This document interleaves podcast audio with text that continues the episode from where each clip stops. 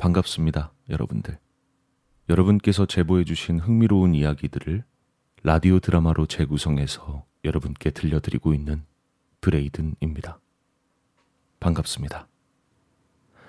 오늘 제가 여러분께 소개해드리기 위해서 가져온 이야기는요, 구독자 박민영님께서 직접 번역해 주신 소름 돋는 CCTV라는 이야기예요.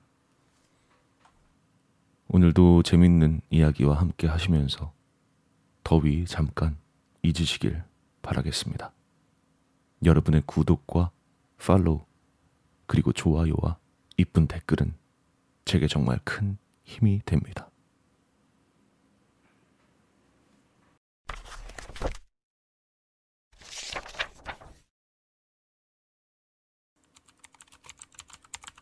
난 펜실베니아주 외곽에 있는 주유소에서 일을 하고 있어. 지루하긴 하지만 일도 쉽고 급여도 나쁘지 않은 편이야. 근데 몇 주 전에 문제의 신입이 들어왔어. 그 녀석의 이름은 제레미라고 해둘게. 제레민 26살 정도 돼 보였는데 말수도 별로 없고 웃음소리가 굉장히 이상한 녀석이었어. 사장님도 좀 신경이 쓰이는 것 같긴 했지만 컴플레인이 들어오는 것도 아니었고 그 녀석도 일은 곧잘 했기 때문에 크게 문제를 삼진 않는 것 같아 보였어. 몇 주 전까진 말이야. 몇 주 전부터 물건들이 없어지기 시작했거든. 어느 매장이나 직원들이 물건을 훔쳐가는 일은 충분히 있을 수 있는 일이지만 우리 주유소는 규모도 작고 한 타임에 혼자서만 근무를 하니까 훨씬 더 예민할 수밖에 없었지. 엔진 오일의 재고가 비는 걸 2주 전에 사장님이 처음 발견했어. 처음엔 몇 통 정도였는데 며칠 후엔 진열대의 모든 물건이 사라지고 이젠 아예 박스채로 사라지기 시작했거든. 그리고 얼마 더 지나니까 그날 입고된 물량이 바로 다음날 전부 사라지는 지경이 됐어. 그것도 하필 제레미가 저녁 근무를 한 뒤에만 물건이 없어지는 거야. 그래서 사장님은 제레미가 마감을 본 날 CCTV를 전부 돌려봤지만 가져가는 장면은 찍혀있질 않았대. 제레미가 평소처럼 문을 잠그고 퇴근을 하면 어김없이 그 다음 날이면 엔진 오일이 모두 사라져 있는 거야.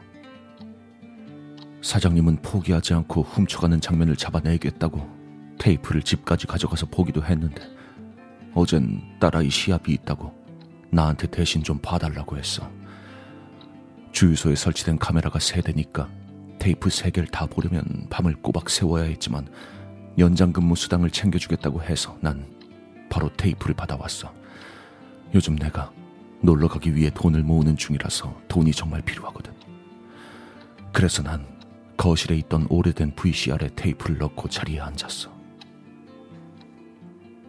제레미가 마지막으로 저녁 근무를 한 날이 그저께였어. 4시에 제레미가 출근했고 처음엔 특별히 이상한 점이 없었어. 시제를 맞추고 전타임에 근무하는 여자애랑 교대를 하고 손님을 기다리고 있어. 4시 3분경에 템플턴 아줌마라는 단골 손님이 처음으로 들어왔어. 아줌마는 담배랑 신문을 사서 $20짜리로 계산을 했고 여기까지도 별다른 문제는 없었어. 그 다음으론 그 동네에 사는 론이란 남자가 왔어. 오토바이를 타고 며칠 간격으로 자주 오는 손님인데 기름을 채우고 육포를 사서 카드로 계산을 하고 갔어. 다음은 카우보이 모자를 쓴 남자였어. 못 보던 사람이긴 했지만 주유소란 게 원래 이런저런 낯선 사람들이 많이 오가는 곳이니까. 이 사람은 디젤 $40치를 넣고 $100짜리로 계산을 하고 갔어. 내가 일을 하는 것도 지겨운데 남이 일하는 걸 가만히 앉아서 보고 있으려니까 지루해서 한숨만 나오더라.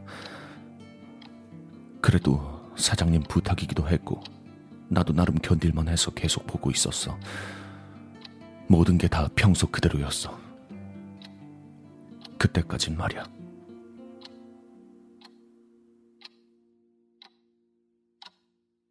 걔가 진짜로 엔진 오일을 훔쳤다면 지금쯤 자기가 의심받는 것도 알고 있겠지. 그런 생각이 들었어. 그렇다면 그렇게 쉽게 카메라에 찍히진 않겠지 하고 말이야. 어쨌든 비디오는 계속 지루하게 흘러가서 5시쯤이 됐어. 근데 5시 3분에 템플턴 아줌마가 다시 들어왔어.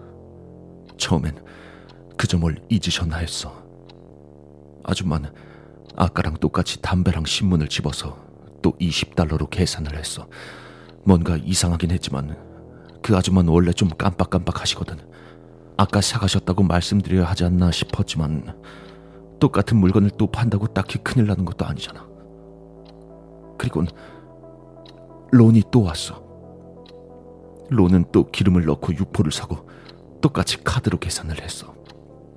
혹시 다른 차가 있어서 거기에 기름을 넣은 건가 하고 내가 나중에 외부 카메라를 돌려봤는데 기름은 그 오토바이에 또 넣은 게 맞았어. 그냥 좀 희한한 우연이겠지 했어. 그때까진. 템플턴 아줌마는 원래 건망증이 있고 론은 똑같은 오토바이가 한 대 더 있을 수도 있는 거니까. 근데 카우보이 남자가 다시 들어오는 거야. 여기부턴 소름이 끼치기 시작해서 나도 모르게 중얼거리기 시작했어. 디젤은 안 돼. 디젤은 안 돼. 역시나 그 남자는 디젤 $40치를 넣고 $100짜리를 냈어. 코를 살짝 긁으면서 나가는 것까지 행동 하나하나가 아까랑 똑같았어. 난 계속 영상을 지켜봤지만 그 다음 손님들도 아까랑 전부 다 똑같았어. 이쯤 되니까 진심으로 무서워지기 시작하는데 6시 3분에 템플턴 아줌마가 또 들어왔어. 아줌마는 또 담배랑 신문을 사고 또 $20를 냈어. 진짜 미쳐버릴 것 같아서 30분밖에 더 못 보고 그 뒤는 전부 빨리 감기 해버렸어. 계속 똑같았거든. 모든 손님들이 1시간 간격으로 똑같은 시간에 오고 있는 거야. 아마 제레미가 진짜 개새끼라 그 처음 1시간만 반복되게 영상을 조작한 거 아니냐고 할 수도 있어. 근데 정말 그게 아니야. 우리 카메라엔 카운터 쪽 창문이 찍히는데 시간이 지날수록 그 창밖으로 해가 치는 게 보이고 있었어. 걔가 일하는 것만큼은 반복이 아니었다고. 매장 청소도 하고 재고도 채우고 때 맞춰서 일을 해. 근데 손님이 오는 것만 계속 똑같았다고. 이쯤에서 난 완전히 미쳐버릴 것 같았어. 내가 보고 있는 게 분명 뭔가 잘못됐는데 뭐라고 설명할 수가 없는 거야. 그래서 난 그냥 다 넘겨버리고 걔가 문을 잠그고 나가서 차를 타는 장면부터 봤어. 훔쳐가는 게 나오진 않았지만 그래도 혹시나 해서 계속 봤지. 근데 정확히 12시 3분에 갑자기 제레미의 얼굴이 카메라 앞에 나타났어. 얼굴을 옆에서 들이댄 게 아니라 아무것도 없다가 갑자기 그냥 얼굴이 나온 거야. 뭔가 카메라가 아니라 나를 보고 있는 것 같은 기분이 들었어. 내가 소리를 지르면서 리모컨을 겨우 손에 잡은 순간 얼굴이 사라져버렸어. 순식간에 나타났다가 또 순식간에 사라진 거야. 난 미칠 듯이 손이 떨려왔지만 다른 비디오를 틀었어.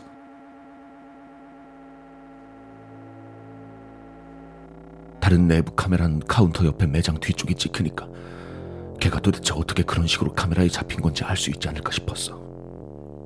하지만 12시 3분까지 넘겨봐도 아무것도 나오질 않았어. 의자를 밟고 올라섰다거나 그런 게 보일 줄 알았는데 걘 전혀 나오지 않았어. 걔가 퇴근을 하고 나서 매장에 다시 들어오는 것도 찍혀있지 않았어. 정말 매장에 없는 것 같았어. 걘 비밀번호도 모르고 걔가 퇴근을 하고 나서 경보음이 다시 울린 적도 없었거든. 근데 그 12시 3분에 매대에서 갑자기 기름이 사라지는 걸 난 분명히 봤어. 싹 다. 제레미의 얼굴이 갑자기 나타났던 것처럼 있다가 어느 순간에 갑자기 없어졌어. 난 바로 비디오를 끄고 누웠지만 전혀 잠이 오지 않았어. 몸은 너무 피곤한데도 심장이 막 뛰었거든. 그 CCTV 정말 거짓말 안 하고 내 인생에서 가장 소름 끼치는 영상인 것 같아. 이제 좀 있으면 출근해야 돼. 사장님이 영상 본 거 보고해달라고 하는데 이걸 어떻게 말해야 되지? 제레미가 내 다음 마감 타임인데 교대하기 직전에 사장님이 들어와서 걔가 훔치는 걸 내가 봤다고 하면서 셋이서 얘기할 생각이야. 근데 뭘 어떻게 해야 할지 잘 모르겠다. 이 영상 사장님 보여드려야 할 것 같은데 도저히 같이 보고 싶지가 않아. 그런 건 진짜 두 번 다시 보기 싫다고. 카메라에 대고 웃는 제레미의 그 얼굴이 잊혀지지가 않아. 정말 인간이 지을 수 있는 표정 중에 제일 기괴한 표정이었어. 아무튼 난 출근 전에 조금이라도 자고 모든 해결을 봐야겠다. 이따가 다시 업데이트할게. 업데이트 오후 2시 49분. 지금 가게인데 사장님이 영상을 방금 다 봤어. 미리 말씀을 드리긴 했는데 그런 걸 볼 마음의 준비가 될 리가 없잖아. 사장님도 많이 놀라신 상태고 제레미는 이따가 4시쯤 출근해. 이제 남은 1시간 동안 마음을 가라앉혀야 하는데 걔가 오면 내가 뭐라고 해야 될지 모르겠어. 얜 그냥 도둑질하고 사람 놀래키기 좋아하는 미친놈이겠지. 아니면 대체 뭘까? 좀 미친 소리지만 이 반복 현상에 얘가 뭔가 관련이 있는 거 아닐까? 사장님 말론 다른 날 영상에선 그런 걸 못 봤다는데 그럼 걔가 그런 식으로 나타난 건 내가 볼 걸 알고 그런 것 같다는 생각이 들어. 자기가 이런 것도 할 수 있다고 나 보라는 듯이. 카메라에 대고 웃는 그 얼굴이 꼭 꼬마애가 자기가 만든 걸 자랑하는 것 같은 표정이었거든. 모르겠다. 미친 소리 같겠지. 나 사장님이랑 좀 더 얘기를 해봐야겠어. 둘 다 좀 진정하고 방법을 찾아야지. 이따가 다시 업데이트 할게. 뭔가 느낌이 좀 안 좋아. 추가 업데이트 오후 4시 33분. 제레미가 연락이 안 돼. 전화는 해봤는데 핸드폰은 꺼져 있어. 그냥 지금 바로 경찰에 신고하려고. 추가 업데이트 오후 5시 33분. 제레미가 연락이 안 돼. 전화는 해봤는데 핸드폰은 꺼져 있어. 그냥 지금 바로 경찰에 신고하려고. 추가 업데이트 오후 6시 33분. 제레미가 연락이 안 돼. 전화는 해봤는데 핸드폰은 꺼져 있어. 그냥 지금 바로 경찰에 신고하려고. 추가 업데이트 오후 7시 33분. 제레미가 연락이 안 돼. 전화는 해봤는데 핸드폰은 꺼져 있어. 그냥 지금 바로 경찰에 신고하려고. 추가 업데이트 오후 8시 33분. 제레미가 연락이 안 돼. 전화는 해봤는데 핸드폰은 꺼져 있어. 그냥 지금 바로 경찰에 신고하려고. 추가 업데이트 오후 10시 58분. 미친 씨발 이게 뭐야. 이제 집에 와서 글 올라간 거 지금 봤어. 뭐가 뭔지 하나도 모르겠다. 확실한 건 난 출근을 했고 제레미는 안 왔고 그래서 사장님이랑 경찰에 신고를 하기로 했어. 너희들도 다 알잖아. 신고를 하려고 전화기를 들었는데 갑자기 순간적으로 밖이 어두워졌어. 과장 하나도 안 보태고 진짜로. 시계를 봤을 때가 9시 33분이었으니까 하나, 둘, 5시간이 순식간에 사라진 거야. 내가 어떻게 된 거야? 나도 이게 말이 되는 건지 잘 모르겠지만 이게 아까부터 뭐가 뭔지 모르겠어. 내가 정신이 돌아온 순간엔 사장님이 내 진술을 도와주려고 옆에 있었어. 정신이 돌아왔을 땐 손에 전화기가 그대로 들려 있었는데 아무런 신호도 없었어. 사장님은 아까 그대로 가만히 선 채로 굳어있었고 시계를 다시 봤더니 시계도 멈춰있었어. 초침은 12에 가있었고 정확히 9시 33분이었어. 카운터에 있는 컴퓨터 시계도 안 갖고 있었어. 내 핸드폰도 멈췄고 카운터엔 사장님한테 담배를 갖다 달라고 했던 손님도 그대로 있었어.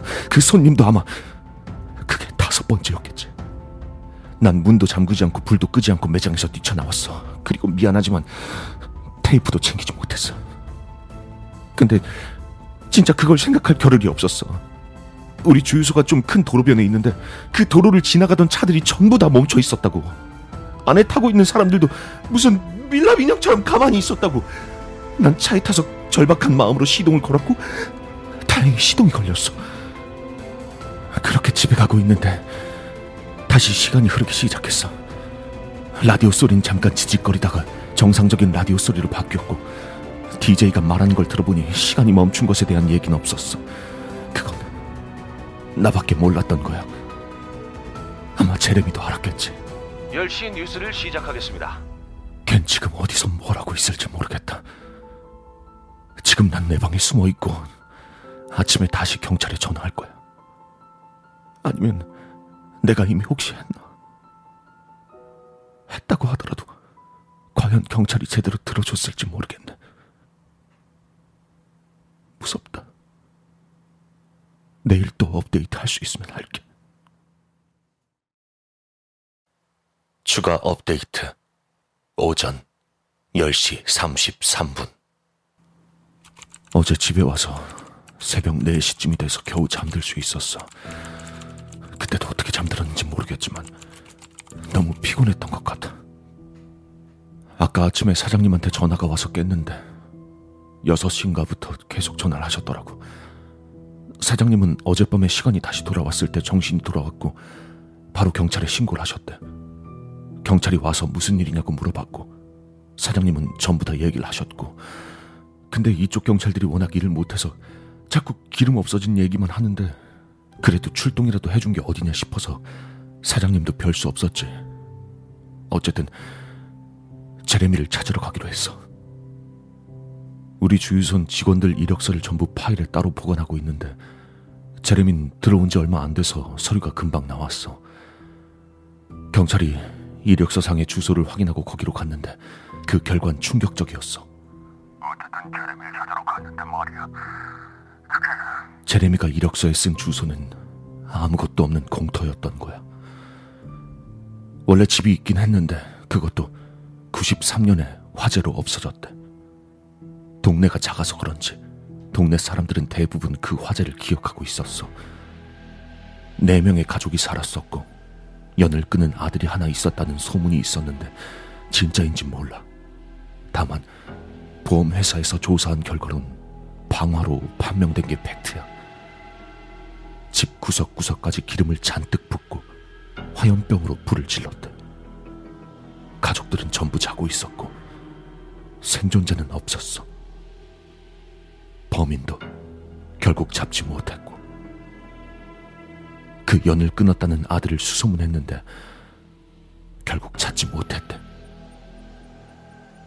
아무튼 전화로 그런 얘기를 들으니까 너무 무섭잖아. 근데 사장님이 나보고 주유소로 좀 와보라는 거야. 난 미쳤다고 거길 가냐고 했는데 사장님이 경찰들도 같이 있다고 괜찮다고 했어.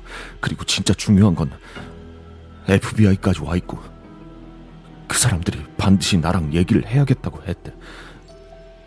그게 7시 15분쯤이었는데 더 자고 싶어도 잠이 올 것 같지도 않아서 그냥 주유소로 갔어. 정장을 입은 남자 요원 4명이 나한테 인사를 하고 앉으라고 했어.